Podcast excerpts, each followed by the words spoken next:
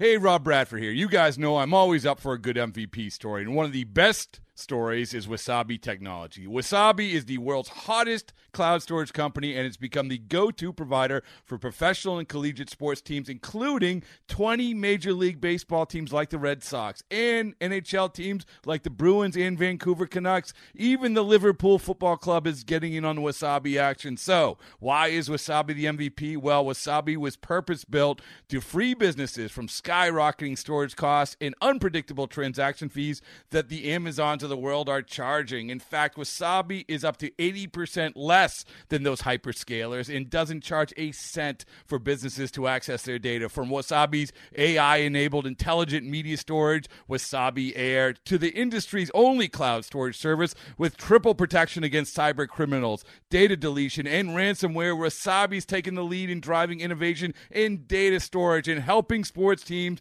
to unleash the power of their data. Wasabi, another Boston based championship team.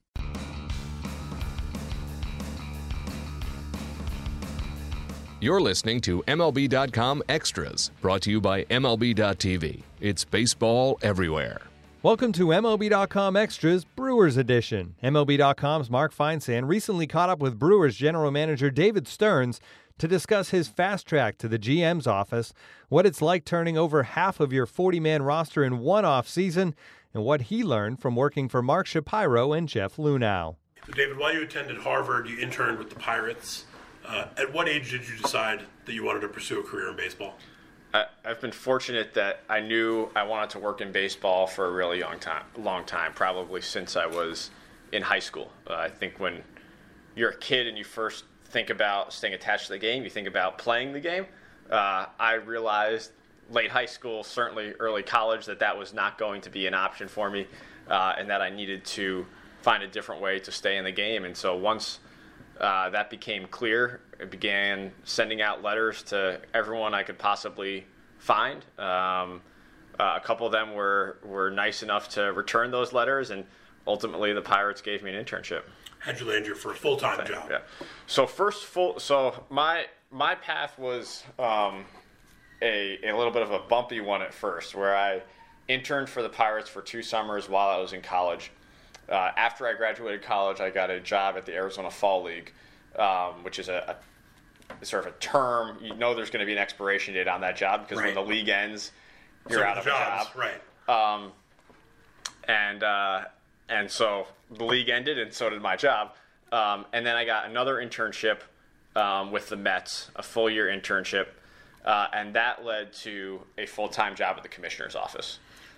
For a kid growing up in New York City as a Mets fan, was that a dream come true to go work at Shea Stadium? I guess at the time It was Shea, uh, and it was, uh, yeah, it, it was it was a great experience. Um, the Mets had some really good teams um, at that time in, in 2007, 2008, and so um, to experience that uh, that excitement at Shea Stadium, to be able to go to work um, in a building that I used to do everything in, everything I could to possibly just get in there um, when I was a kid, uh, was was pretty cool, and um, I learned a lot as well. There there were some really uh, good people there who took me under their wings from Omar Minaya, John Ricco, Adam Fisher, um, guys who uh, really cared about developing people, um, and they uh, they helped me really move along. You mentioned your time in the commissioner's office. When I was speaking to Matt Klentak, he said his experience there, especially working in labor relations, was as good of a platform for a career in baseball as anything that he could possibly imagine. What did you take most from that job?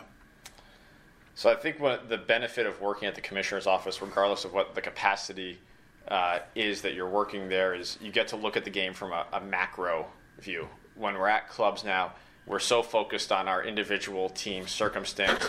we're so focused on how we maximize uh, wins and losses for our individual team. At the commissioner's office, I got a greater appreciation for the challenges and opportunities facing the industry as a whole. Uh, I got to work with some really bright people throughout my time there. I got to participate in a collective bargaining negotiation, and all of that gave me an appreciation for how robust this industry is, how many different arms and people there are working to ensure a prosperous future for the industry. And it, it also helped, certainly, my critical thinking um, skills and looking at big problems uh, and trying to come up with appropriate solutions. So uh, I'd certainly agree with Matt on that one. It's it's a, a, a, wonderful place to work. When I was there, I thought I was going to be there or hoped I was going to be there for a very long time, and uh, some other opportunities came along and and uh, allowed me to, to go work for a club. Plus, you got to work with the guy who's now the commissioner, and that's probably not a bad thing to know him pretty well either. Yeah, that that, that doesn't hurt. And and um, between the commissioner and, and Dan Halem and Morgan Sword and Chris Marinak, um, Chris Park, a, a, lot of people uh, who I had the opportunity to work with there. Uh, really bright people. Learned a lot from all of them, and uh, still good friends. You went on. I feel like I've asked this question to almost everybody that I've spoken to. You went on to work with Mark Shapiro, Mark Shapiro in Cleveland. Uh, what did you learn most from him?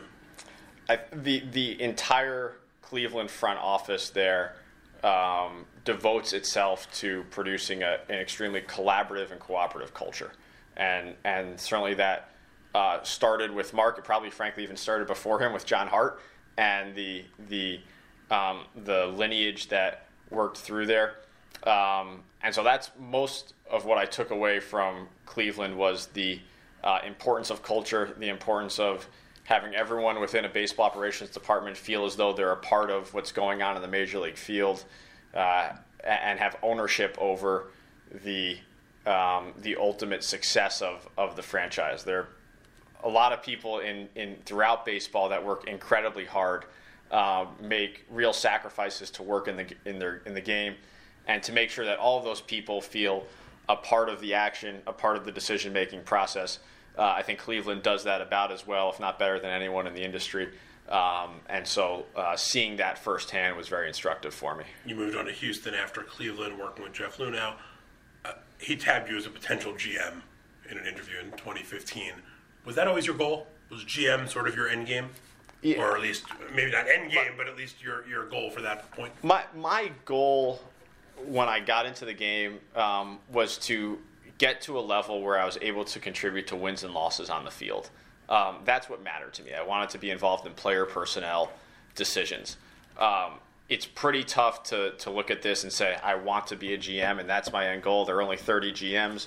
Um, uh, so that's a, that's a challenging bar um, necessarily to set. But I knew I was going to be happy uh, if I could get to a place in an organization that I respected and trusted uh, and was able to help influence uh, on-field decisions. I was I was able to to do that, and now obviously um, have been able to to become a general manager, which has been great. But um, I certainly, when I started out, I never said to myself, I, I need to become a general manager in order to be happy in the game. The Astros front office is one of the more diverse in terms of the background yep. of the people there.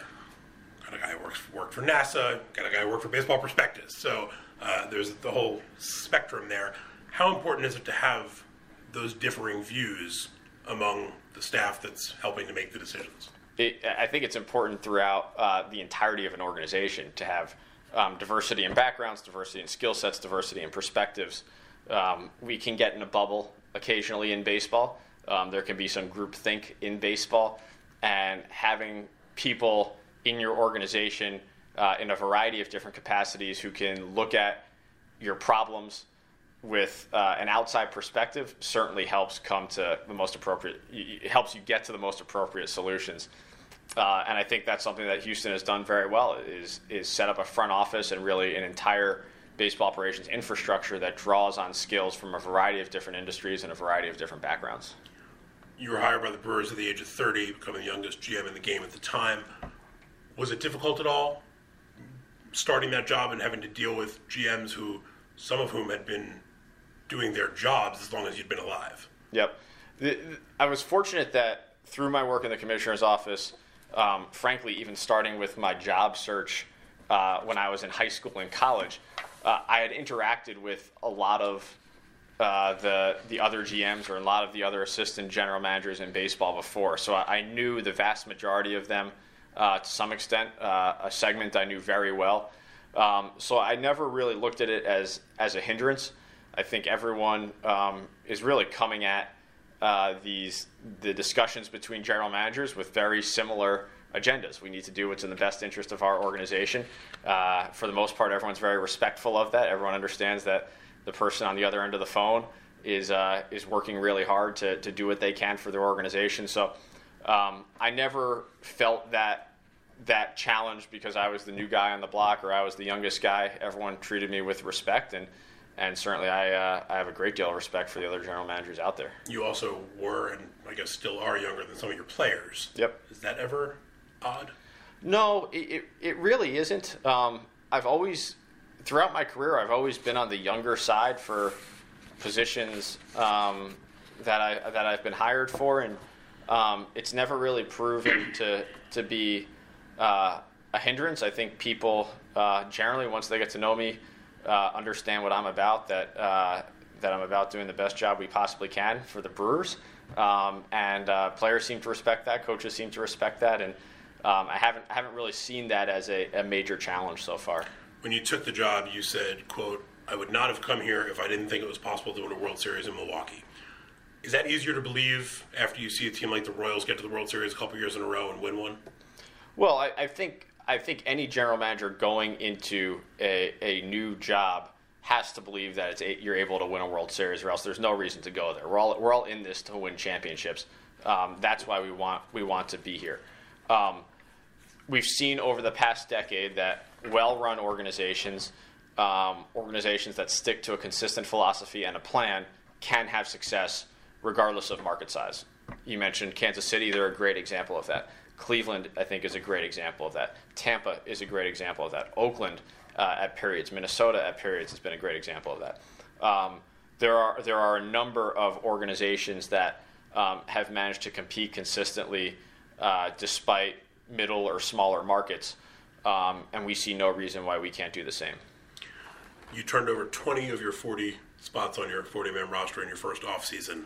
How daunting of a task was that offseason for you? any new position uh, can be daunting at times. Any new position can can be challenging. Um, I certainly didn't come into the position thinking I was going to turn over half of our 40 man roster in the first offseason. Uh, it just happened as, as transactions appeared, and um, we were able to be aggressive and, and, make transactions that we thought made sense. And I give our ownership group a lot of credit for giving me the freedom uh, to be able to do that. Um, they didn't know me particularly well at that point, but they, they trusted that the decisions we were making were going to work out. And uh, by and large, a lot of them did. Certainly, we made some that we wish we could have back, but uh, we had a, a, tremendous amount of transaction volume. It's probably going to be the busiest offseason I'll have a, for a long time as a general manager. Um, but it was uh, it was based on the transactions that uh, came in front of us and, and what we thought made sense for our organization we mentioned before you went to Harvard, teams seem to be loaded now in their front office with Ivy Leaguers. Uh, aside from the obvious education you all received, do you think there's a reason that, that so many front offices have skewed in that direction? I, I think there's more um, attention being given to uh, the education level of front offices. I think even if you go back 10 or 15 years, there were still a lot of highly educated um, people in Major League Baseball front offices. Um, I think because of some of the press that, that some of the more successful guys have gotten over the last decade and a half, um, the, the microscope is on a little bit people with specific degrees or who come from specific schools. Um, I, I, frankly think that owners and uh, front office executives are just looking to hire the people who are most qualified for um, any particular position.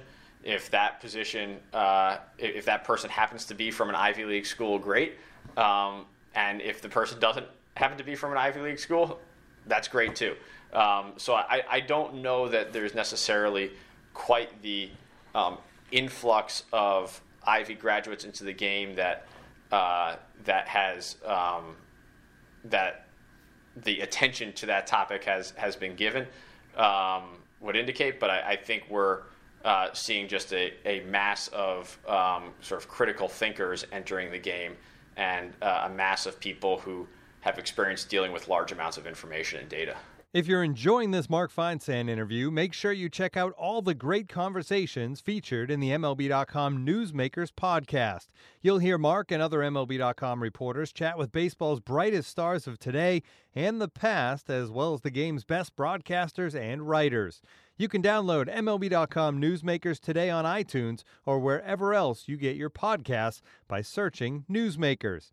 Now, back to Mark Feinsand. 10 or 15 years ago, analytics seemed to be a thing that small market teams did more than big market teams trying to find an advantage to Yep. match up with their with the bigger payroll teams. Now that every team has them, is it still such an advantage, or do you think front offices can use them differently to keep it as an advantage? Well, I, I think critical thinking is an advantage in, in general, and and um, I look at analytics as, and information uh, in its entirety as a tool to help our critical thinking processes. Um, so you're right. The the gap um, between teams that were using some advanced metrics and teams that weren't um, no longer exists because now everyone has access to uh, very advanced information and everyone um, is doing a good job uh, using that information. Um, having said that, there is still a tremendous amount about baseball that we don't know. Um, and uh, teams like us and, and many others out there are doing everything we can to learn about those areas that, that we still feel very blind to, and, and they're numerous. Um, so there are still pot- many potential competitive advantages out there, um, and we're searching like crazy to, to be the first to uncover them. Uh, that was actually my next question. Was do you think teams are all out there looking for that next big thing? And what do you I mean? Uh, what do you think that next wave could be? It seems like most stats have now been discovered. I'm sure there will be more. Uh, but is it just finding new metrics, or do you think there's another wave of uh, uh, of something teams can figure out or discover that's going to give them a competitive advantage over others? Um, I have no question that there are waves out there that teams can, can discover to give them a competitive advantage. Um, I have some ideas of in what areas they might um, exist, and uh, we're doing our best to, to search in those areas and explore in those areas. Um, but we don't, we certainly don't have all the answers here, and I, I'm not sure any club does right now. Um, but given uh, given all of the unknowns about baseball, um, given the all of the unknowns about athletes, about human beings in general, um, I'm, I'm quite sure uh, that over the next 10 or 15 years, um, there will be even more innovation in how we evaluate players and how we get to value uh, than there have been in, in the past 10 or 15 years. Seems like optimizing performance has been a big area that, that teams have focused on sleep studies and things like that. Do you think that could be someplace where teams try to find that edge? Sure. Me- medical research in general um, is a place uh, where I think the industry as a whole is looking to find an edge. Uh, as an industry, we're behind other uh, sports leagues. We're certainly behind soccer. Uh, I think we're probably behind football and basketball um, in terms of uh, uh, some of the sports science techniques that we're using with our athletes. And so there's some catch up to be done there. Um, and teams that that uh, perform better in that space, I do think will get an advantage. With analytics being uh, used by all 30 teams now, it's also made its way to the fans with StatCast. Do you think it's making the way fans watch the game a little different? I'm sure it's making it different, and I, I think what is um, what's helpful about those types of metrics and those types of statistics is fans can opt in and in or out of them. Um, I don't know that we necessarily should be um, shoving those types of metrics down fans' throats if they don't w- find that an enjoyable aspect of the game. Um, but for fans who uh, do want to get a closer glimpse of what um, of what teams are looking at, the type of gran- granular information that teams have, uh, I do think it's it's a helpful advance for the the viewing experience. You wrote for the Harvard Crimson when you were in college. Uh, does that mean you have an appreciation for sports writers that other GMs might not? I, I certainly have an appreciation for how challenging it can be to work through writer's block, um, which I which I had plenty of times. Um, but, uh, but yeah, I, I enjoyed writing. I still enjoy writing. Um, if uh, you know, at, at some point down the road, I wouldn't mind uh, writing a little bit more than than I do now. Uh, and so I certainly uh, have an appreciation for, for what you guys do. Uh, you've done actually before we get to, to your current team. You got married this winter. Congratulations, Thank by the you. way. Uh, and your wedding cake received a lot of attention. How did you decide to have a Miller Park shaped cake? I'm somehow guessing that your wife hadn't been dreaming about that since she was a little girl. Uh, so that was not my decision. Uh, uh, as, as you might imagine, with wedding planning, a lot is is not on Is not not, not on the Yes. groom's plate. Familiar. Um, so I uh, so in, in this was new to me because I grew up in the Northeast, but in the South, Um, there's the traditional wedding cake, and then there's the groom's cake. Um, I'd not heard of that uh, previously. Um, so my in-laws surprised me with the groom's cake. I had no idea that uh, we were going to have a cake um, in a uh, in the shape of Miller Park. Um, I saw it for the first time when I when I got into the reception hall. Um, but as impressive as the cake was visually, it tasted just as good, um, which uh, which which certainly made it worth it. So there was a traditional wedding cake there as well. There was also a traditional Okay. wedding cake. Okay. My wife will be happy to hear. Yes. Uh, so you've done quite a bit to improve the state of your farm system since you got here. Has that process progressed quicker than maybe you anticipated it would? we didn't really set expectations about how quickly or slowly um, our, our accumulation of talent would progress. Um, all I knew is that uh, we needed to accumulate as much young talent as we possibly could. Um, and we needed to do that through all talent acquisition methods, whether it was the draft, waiver claims, minor league free agent signing, trades. Um, and, and I think we've been able to capitalize on, on all of those. Uh, and um, and so I'm pleased with where we are right now, but certainly uh, we can't be complacent, and we need to continue to add to that stash of young talent. Ryan Braun's been the face of this franchise for a number of years. How important is he to the Brewers on and off the field? Ryan's been an incredibly important player to this organization, really since the moment uh, that this organization drafted him. I don't think that's changed at all. He's an elite player. Uh, our community cares about him. He cares about the community. I think he's really found a second home in Milwaukee. And uh, I think I would like nothing more, and he would like nothing more than for him to see us through this cycle and be part of the next great Brewer- Brewers team. Eric Thames didn't have great success during his two seasons in the majors in 2011 and 2012, but he had 124 home runs over the past three years in Korea. What about his game do you believe will allow that to translate back to the majors? Yeah, we spent we spent a lot of time uh, examining Eric, uh, trying to understand some of the adjustments that he made when he went over uh, to Korea, um, and uh, really first and foremost, we were impressed by his ability to adjust his approach to that style of pitching. Um, he became much more able to recognize and lay off breaking pitches uh, than he had been previously during his time in the States. Um, he modified his swing path, um, which led to more contact in the zone, um, which we think will also translate well back here. Um, but we also understand that there's there's variance in a signing like this. There are there are more unknowns when you sign a player um, from a different environment than if we were to sign a player who had played at the major leagues last year. Um, that's part of the the equation on this.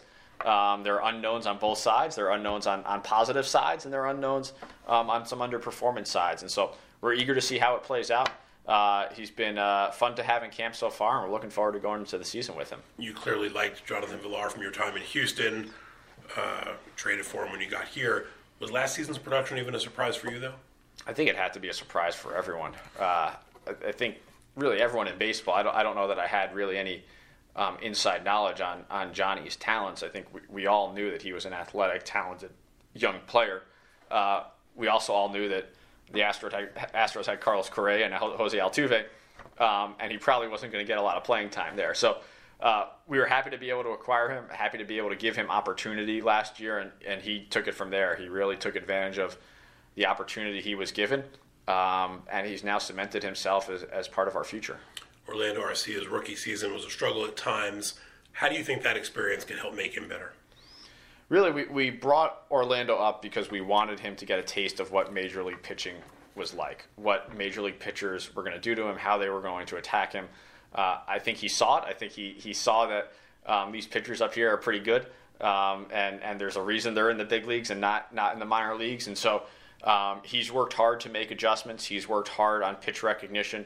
Um, he's worked hard uh, to make sure he understands game situations and count situations um, to better understand perhaps how pitchers are going to attack him. Um, but this is an ongoing process right now in his in his development. Orlando is a defense first player. We think he can uh, really make a, a profound impact on game outcomes based on his defense alone. And we're going to give him time to continue to develop his offensive part of his game. Given the increased importance being placed on late inning relievers, especially after what we saw last postseason, was there any hesitation in trading Tyler Thornburg, or did it seem like a strike while the iron is hot situation where you saw the opportunity to land an everyday player from him? whenever we trade a a quality major league player, regardless of the position, there's hesitation. Um, it's really tough to, to perform in the major leagues. Tyler performed at an exceptionally high level as a back end major league reliever last year, and so uh, there's always a degree of hesitation.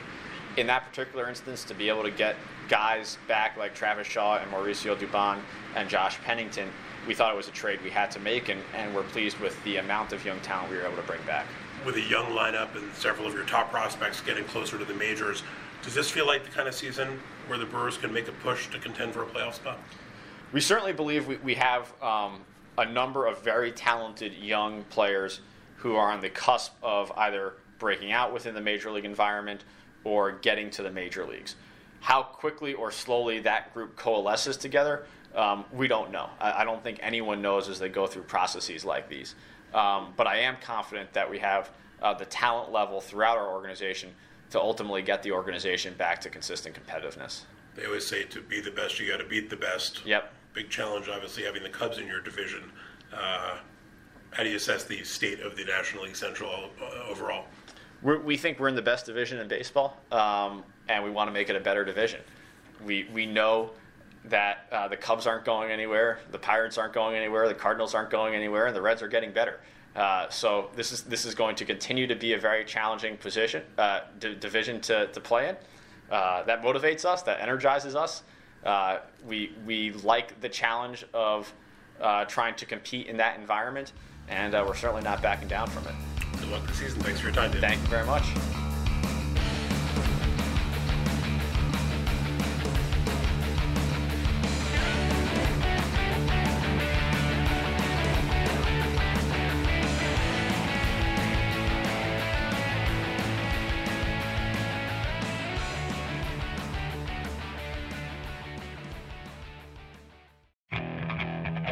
Okay, picture this.